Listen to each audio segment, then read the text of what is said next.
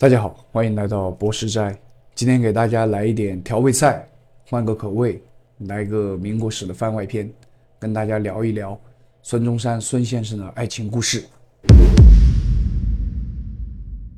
宫崎隐藏论孙中山与黄兴》一书中有这样一段记载：全阳义问孙先生才智过人，又重德行，真是令人佩服。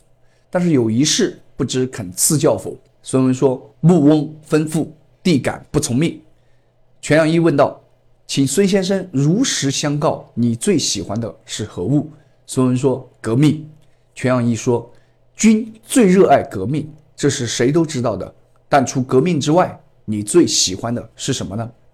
孙中山看了看全阳义的老婆啊，嘴上就露出一抹笑容，稍一思索，回答说：“woman。”看得出来，孙先生还是比较含蓄的。在说出女人的时候，还专门用英语来代替，就像一个害羞的孩子想表达自己的爱好，但又害怕很多人知道，于是说了一种不容易被快速理解的语言，以此来缓解尴尬。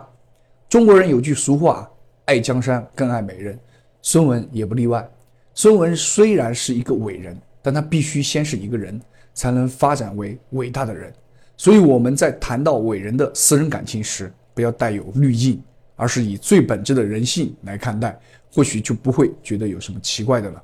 孙文的一生呢，刚好处于十九世纪末二十世纪初的中国，这是传统中国思想和西方文化碰撞最激烈的时代，而孙文也刚好在这个无形中受到了影响。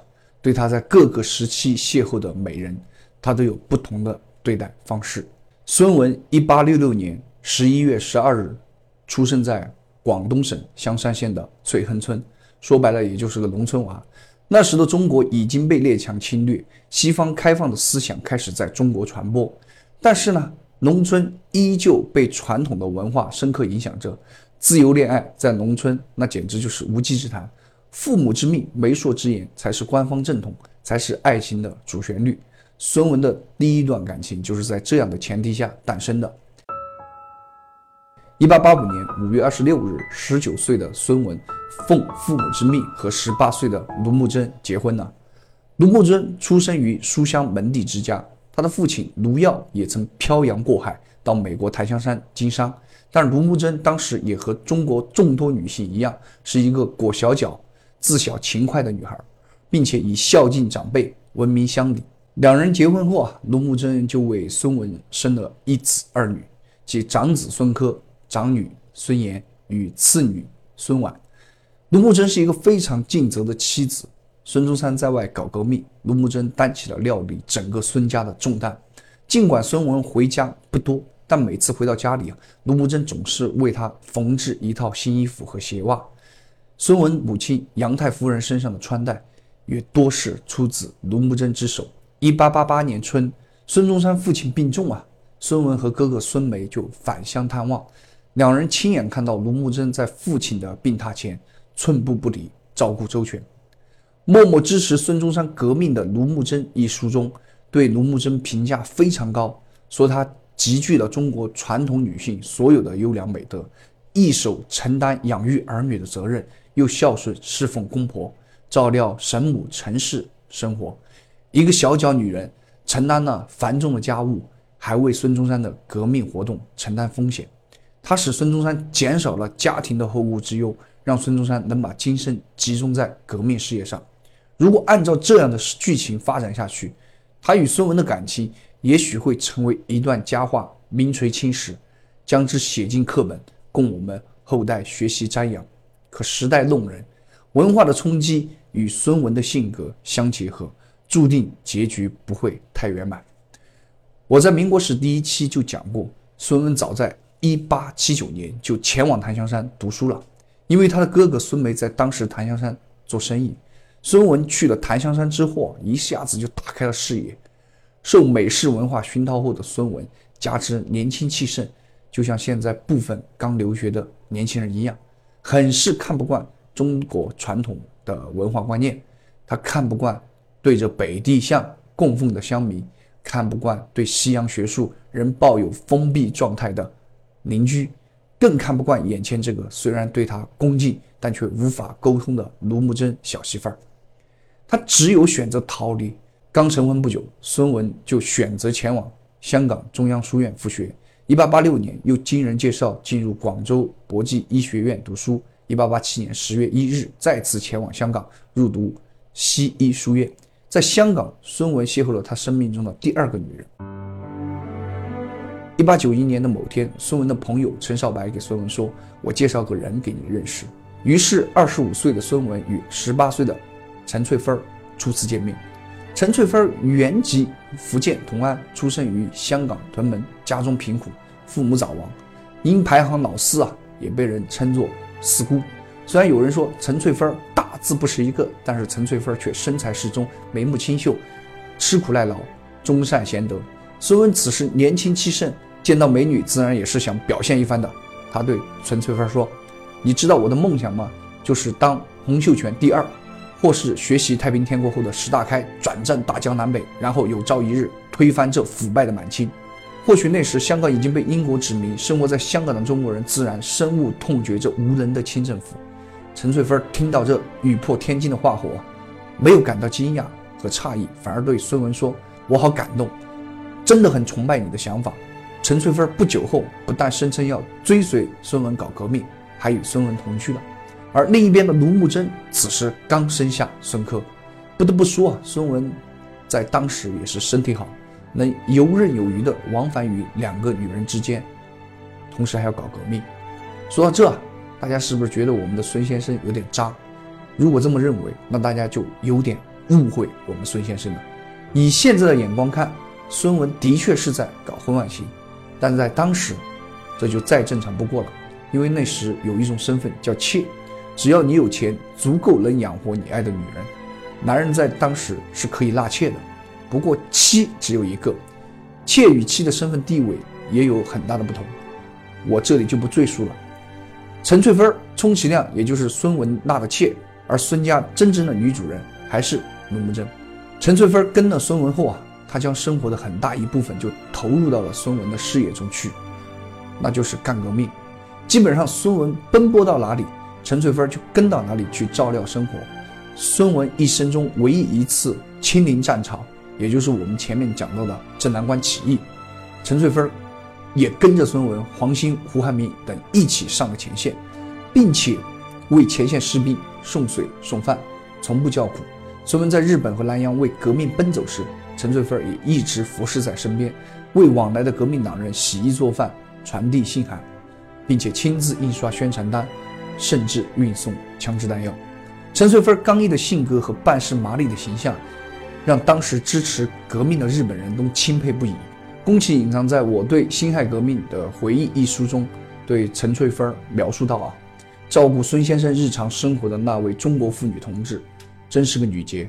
她那用长筷子、张着大眼睛向男人吃饭的样子，并有着洪亮的声音。你就是指那个宫崎隐藏夫人。应该向她看齐才对。革命家的女性只有这样才能担当大事。两人的朝夕相处啊，出生入死，让他们的感情早已不是简简单单的男女爱情，而是已经升华为深厚的革命友情。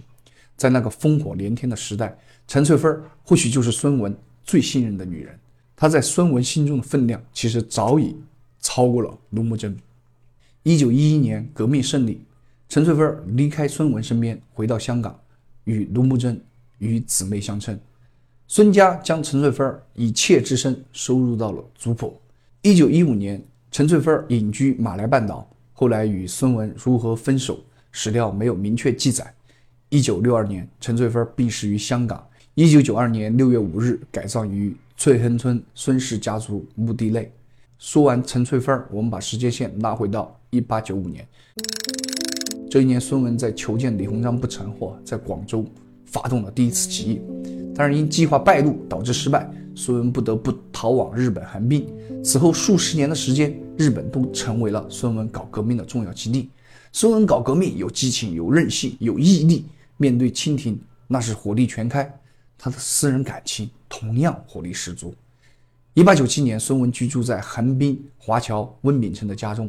恰巧温家有一名女仆，此女十五岁，曾经上过小学、中学，还上过私立英式学校。但是好景不长，快要毕业时，父亲却突然去世。十五岁的小姑娘不得不背负沉重的压力，被迫辍学出来做工，成为了温秉成的小女佣。孙文到了温家后啊，温秉成大方的把小姑娘派在孙文的身边，照顾她的起居。日本当局得知后，也让小姑娘要随时报告孙文的行踪，以免孙文在日本搞一些大事情。可是这个小姑娘不但没有配合日本警察，反而将实情告诉了孙文。孙文一下就被此女的豪情和温柔俘获。在西木正明所写的《孙文的女人》一书中，他这么描述这位小姑娘：圆脸、浓眉、鼻梁挺秀，性情温顺早熟，并通晓英文。从外表到人品，都是男人很容易喜欢上的那种类型。兄弟们、朋友们，女仆早熟日本，听到这些词语的描绘，你可能立刻能联想到什么？孙文也是男人，自然也抵抗不住啊。此女的名字叫浅田春，在日本外务省的档案中，他们声称浅田村是孙文的妾。可是我一直没搞明白。难道日本十五岁就可以结婚吗？有知道的朋友可以说说当时日本的法律规定啊。但是此时的孙文已经三十四岁了，可见当时的孙文魅力有多大。不过孙文日后并没有承认或者澄清他与浅田村的关系，浅田村也许只是跟在孙文身后的一个丫鬟，有实无名。但是孙文喜爱浅田村，却有事实记载，大概在一九零二年春。浅田春因患病去世，孙文颇为伤心。那年二十岁的浅田春香消玉损，面对一个陪伴自己多年的日本清秀姑娘，只要是个男人，大概都会感到伤心遗憾吧。孙文应该是真的遗憾过，但是作为屡败屡战的革命家，不气馁和从头再来的精神是他身上最宝贵的财富。于是孙文立刻开启了另一段感情。准确的说，应该是立刻让另一段感情名正言顺。这段感情的女主角出生于一八八八年，一八九八年秋啊，他们家被一场大火付之一炬，十一岁的她不得不搬到横滨山下町一百二十一号的公寓居住。他们家住在二楼，恰巧孙文就住在一楼。我们先来看看大约拍摄于一九零零年的。这位姑娘的照片怎么样？漂亮不？我当时看到这张照片时啊，立刻就想起了章子怡演的一部电影，里面扮演章子怡少年时候的那个姑娘，简直和此姑娘神似。这个电影的名字叫《艺伎回忆录》，大家有空去看一看，非常不错的一部电影。就如电影一样，当时少年爱上了一位大叔，而此刻。这位姑娘也喜欢上了一位大叔，这位大叔正是孙文。有一天啊，姑娘在房里不小心将花瓶打碎，水顺势就流到了一楼的孙文家里。为此，孙文就委托温秉成上上楼去看一看，了解一下情况。姑娘的父亲出于歉意啊，便让姑娘下楼亲自道歉。就是这次邂逅啊，让孙文不能自拔。由于此时孙文身边还有浅田村，孙文也又忍了。没有明目张胆地与姑娘交往，但是，一九零二年浅田春去世后，孙文立刻向姑娘的父亲提亲。当时孙文已经三十七岁了啊，而姑娘还在读横滨高等女子学校三年级。这个姑娘的名字就叫大月薰，她的父亲叫大月素堂。大月素堂起初以大月薰年幼拒绝了孙文，但是不久后竟然又答应了孙文。不知道是不是因为两个人太过相爱，父亲拗不过女儿，于是两人就此订婚。故事的开头很浪漫，但是故事的结尾可能会让大月苏堂先生后悔不已。两人在一起后啊，孙文似乎重新找回了青春，经常与大月薰在海边嬉戏。十七岁的少女一袭白底向日葵的和服，在横滨的海边，她与孙文依偎在一起，看到海岸上。飘来一些贝壳，孙文挽起裤脚，手里拿着箩筐，兴致勃勃地陪着少女捡拾贝壳，好不浪漫啊！但是孙文是什么人？怎么会就此陷入温柔乡呢？即使在订婚期间，孙文也经常游历各国，宣扬革命，考察各国的政治。直到一九零五年七月，孙文才与大月星正式结婚。新婚的时光一直持续到十月，这可能是大月勋人生中最愉快的日子。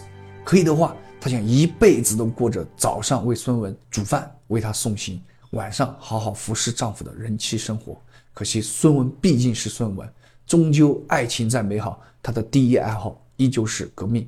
他的理想绝不是一个家那么大点的地方，他的理想是整个中国。十月七日，孙文赶赴豫南，为革命募集经费，并且在西贡建立了中国同盟会分会。这次离开，大岳勋以为他的郎君如往常一样，在忙碌了一段时间后，可能就会返回日本。此时他的思念不只是一个人的，因为他的肚子里还怀上了孙文的孩子。他在十一月二日，请温秉成代笔向孙文寄出了一封家书：“拜启，您好吗？我一切安好。今致函有一事相告，我怀孕了，预产期是明年五月。知道你很忙。”但是我还是期望着你能够在那时候回来，这边有父母代劳一切，不用记挂，指望你回信进句勋。但是日子一天一天的过去啊，大月勋始终没有等到孙文的回信。这期间，孙文的女儿顺利出生，大月勋的父亲啊，为他的外孙女儿取名文子。在一家忙碌照料新生婴儿的同时啊，他们更加期盼孙文的归来，能享受这团聚的人伦之乐。孙文最初还会寄些钱回来，可惜时间一天天过去，孙文没有了任何音信。热切的期望逐渐变为冷酷的现实。大岳勋的父亲不得不接受这沉痛的事实。他告诉大岳勋，失落的说道：“岳勋，给你的女儿改个名字吧。”大岳勋的心凉了。他懂得父亲这句话的意思，但他真的一点也不想接受这样的事实。他和他的女儿被孙文抛弃了。曾经的海誓山盟，曾经的柔情似水，曾经的曾经，都如同镜花水月般空虚。那时的大岳勋是以怎样的态度和精神来面对生活，我是无法想象的。但是他终究做出了艰难的决定，将女儿改名为富美子。之后，大岳勋迫于生计的压力，只能将五岁的富美子寄托在别人家当养女，并且被迫卖掉了孙文送给他的订婚戒指。柔弱的大岳勋不得不独自面对生活。不久后，经人介绍，就嫁入了银行家族。也许这样下去，大岳勋终于可以平淡的过完一生。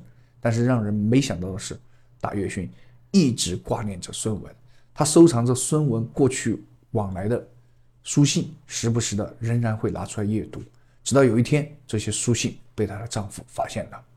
在传统父权至上的日本社会。大岳勋这样的情况是极不尊重丈夫的表现。愤怒的丈夫一声怒吼：“我要和你离婚！”就这样，大岳勋又经历了一次失败的婚姻。可是恰巧不巧，也就是在这个期间，一九一三年，孙文竟然回到了日本。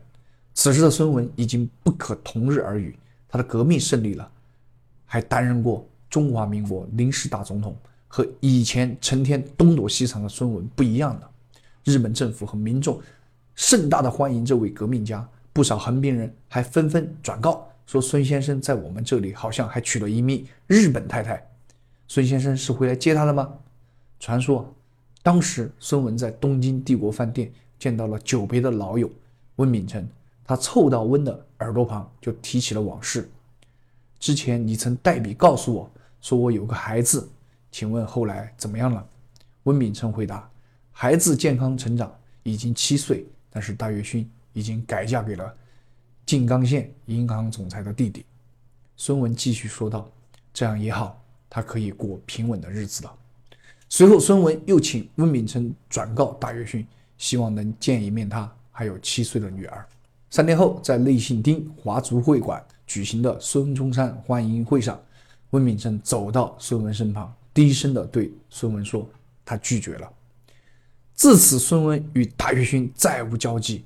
这段异国之恋仿佛昙花一现，盛开一时，却迅速凋零。后来，大岳勋再次改嫁。一九五六年，六十八岁的大岳勋可能已经释怀。一天，他见到女儿说：“福美子，你的名字富美的读音就是汉字的文，给你取名富美子，就是表明你是孙的女儿。”一九七零年十二月，大岳勋。逝世。好了，让我们把焦点再次拉回到孙文这里。同样是一九一三年这一年，孙文身边还有一个人，这个人就是宋霭龄。宋霭龄一九一零年从美国毕业回国后，就一直在担任孙文的秘书。二次革命失败后，就跟着父亲去了日本。到了日本后，仍然担任孙文的英文秘书。就在此时，有一位少女也从美国抵达日本，她是为了和许久未见的父亲和姐姐团聚。一家人碰面啊，自然是开心热闹。父亲宋家树对他说道：“时常跟你提起的孙叔叔也在这里。”少女兴奋地说道：“真的吗？早听父亲及姐姐提到这位革命领袖，但我从未和他见过。父亲能带我见见他吗？”于是第二天，宋家树和宋霭龄就带着少女去拜访孙文。当时宋霭龄拉着少女走到孙文身旁，大方地给孙文介绍道：“先生向你介绍我的二妹宋庆龄，就是这次见面将再次铸就一次传奇的爱情故事。”孙文见到宋庆龄之后，一时惊讶的说不出话来，连忙问道：“这是宋庆龄吗？好久不见，上次见面是十九年前，你还在襁褓中，我还抱过你。”一个月后，宋霭龄对孙文说：“先生，我要结婚了，在此向您提出辞呈。但我知道先生身边需要有人帮忙，所以我找了二妹庆龄来接替我的工作。就此。”一九一四年，宋庆龄在日本接替了宋霭龄的工作，担任了孙文的秘书。这段时间是孙文的低谷期。就在上一年，孙文发动反袁世凯的二次革命，结果一败涂地。为了重新聚集反袁势力，他建立了中华革命党。但是由于此党太过强调独尊孙文，使得昔日伙伴黄兴、陈炯明等人坚决反对，纷纷拒绝加入。此时的孙文心力交瘁，忧心忡忡，但是宋庆龄却成为了孙文身边最强劲的力量。他的青春活力和革命热情，还有对孙文的崇敬，照亮了孙文黯淡的心情。孙文越加重视这个秘书，而这个秘书也对孙文越加关爱。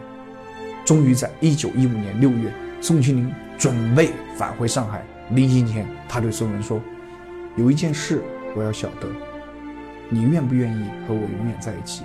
记得我小时候听你讲过，要是我不为一件伟大的事业而生存，那么我的生命便毫无意义。还是个小女孩的我，就梦想着能有一天帮助几百万民众，成为伟大事业的一份子。现在我要知道的只有一件事：要不要我做你的妻子，永远帮你做革命工作？宋庆龄的告白如此生动，如此猛烈，这深刻体现了宋庆龄的勇敢，以及当时西方文化对宋庆龄的熏陶。孙文的回答是肯定的。随后，宋庆龄就回到家中，便对父亲说道：“父亲，我要跟逸仙结婚。”宋家树当时的感觉是天崩地裂。孙文比宋庆龄大二十七岁啊！孙文还有一儿两女。宋家树。咆哮道：“他可以是你的领袖，也可以是你的朋友，但绝不可以是你的丈夫。”于是命令家人把宋庆龄关起来，不准他随意离开家门。但是这能阻止宋庆龄吗？当宋庆龄对孙文说出那些话时，宋庆龄已经认定了，她远比一般女性更加勇敢，更加坚定。某天晚上，被软禁的宋二小姐义无反顾地跳窗离家。一九一五年十月二十四日中午，宋庆龄抵达日本，与孙文相聚。第二天上午，两人就办理了结婚手续。下午便在日本友人梅屋庄吉家中举办了婚礼。在这之前啊，孙文已经和卢慕贞协议离婚。一九一五年九月一日，卢慕贞来到日本，与孙中山签署离婚协议。卢慕贞说：“我知道你早已不属于我，那我所能做的就是成全。”所以，宋庆龄嫁给孙文，她是孙文此时唯一的妻子。美国记者斯诺曾询问过宋庆龄与孙文的相处回忆。宋庆龄说：“我当时并不是爱上他，而是出于敬仰。我偷跑出去协助他工作，是发自少女浪漫的念头。但这是一个好念头。当时宋家所有人都反对这桩婚事，唯有远在美国读书的宋美龄表示对二姐的支持。”但是世事难料，哪知这个当年最支持宋庆龄的小辈，竟在多年后与宋庆龄政见不合。自1948年宋美龄离开中国大陆后，两人就再也未见一面。我们继续把视线拉回到孙文这边，得知孙文和女儿已经结婚的宋家树啊，立刻带着夫人前往日本。他们来到梅屋庄吉的门前，宋家树大声地喊道：“我要见抢走我女儿的总理。”孙文出来后啊，宋家树却突然的往地上一跪，磕了几个头，悲伤地说道：“我不懂事的女儿，就拜托你了，请千万多关照。”说完。便转头就走。此后，与孙文结为连理的宋庆龄，不仅悉心照料孙文的起居，对他的革命事业也是全力支持和奉献。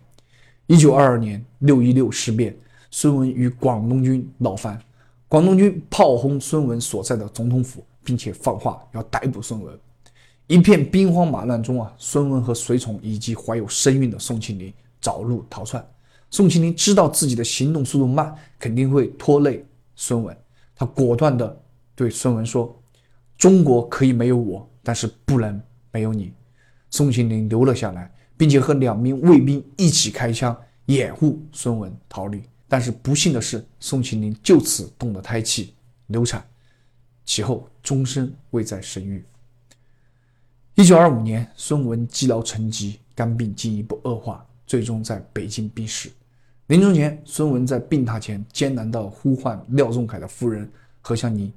他对何香凝说：“请你在我死后善事夫人，别因她无产而轻视。”何香凝连忙表示：“啊，孙先生的一切主张，我势必遵守。至于孙夫人，我也当然尽我力量来爱护。”孙文流着泪，握住何香凝的手说：“廖仲恺夫人，我感谢你。”一旁的宋庆龄听到这些话，早已泣不成声，泪雨滂沱。